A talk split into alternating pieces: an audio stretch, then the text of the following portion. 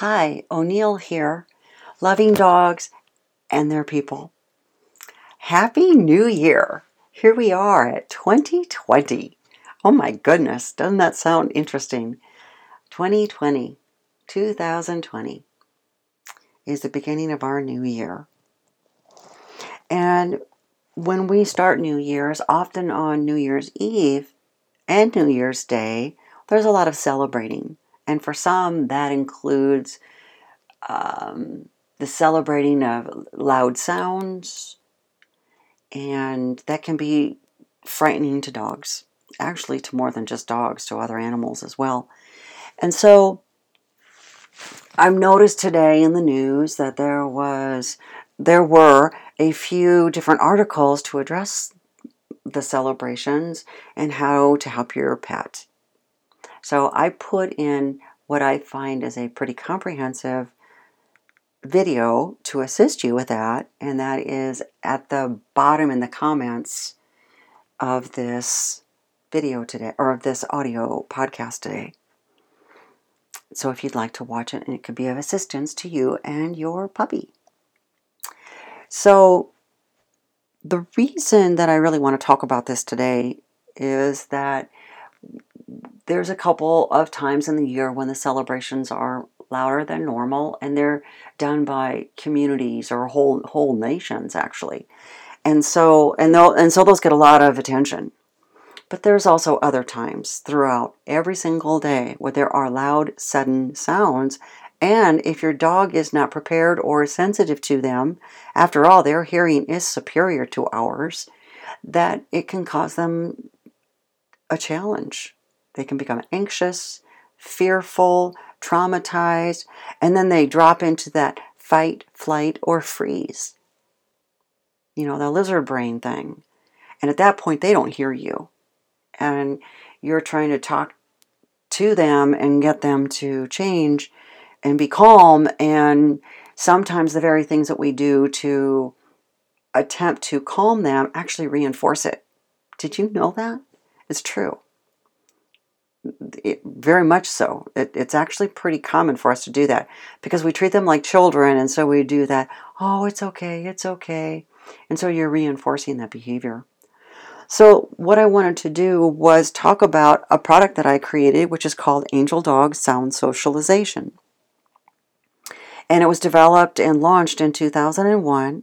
And it was because I was being exposed to severe cases where the dogs were actually harmed and the families were harmed and there were no solutions. And so that was a call to action to me to make a difference. And I did research and went out and created this product. And then I've updated it a couple times. And then just recently I updated it again to add even more training and more value to for specific different niches within it to make the program even more powerful and better results, which is unique in, in this market.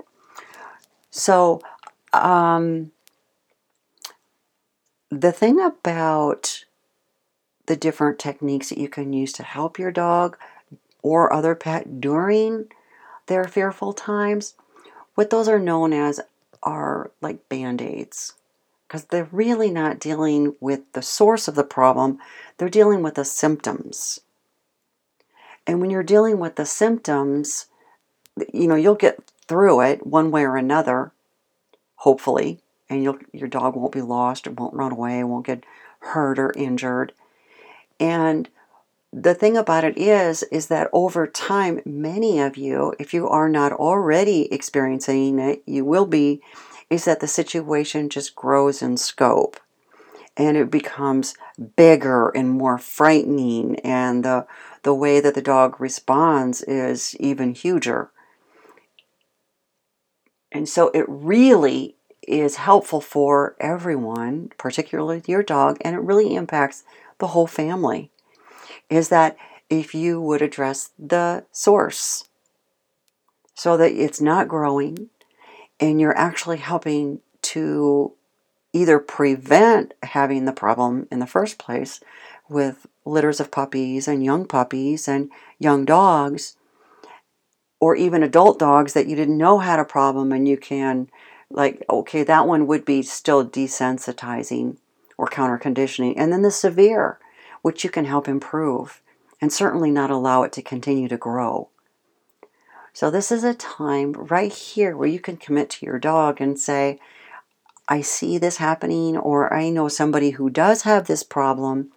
And out of love and compassion and kindness to that animal, help them. This is the year of kindness. I don't know what the year really is about, but it is for me, it's about kindness. And I invite you to jump in on that. Kindness to all. And so, again, the just check out the site down below the link and go find some tips to deal with anything you might be dealing with now and share it with others who do have fearful dogs, which we all pretty much know some that do, and help make a difference. And I wish you the absolute best this year for you and your dog. And let's continue to grow together and expand and find new ways to make pet ownership and pet family members and our whole family just blossom and have it be an amazing year.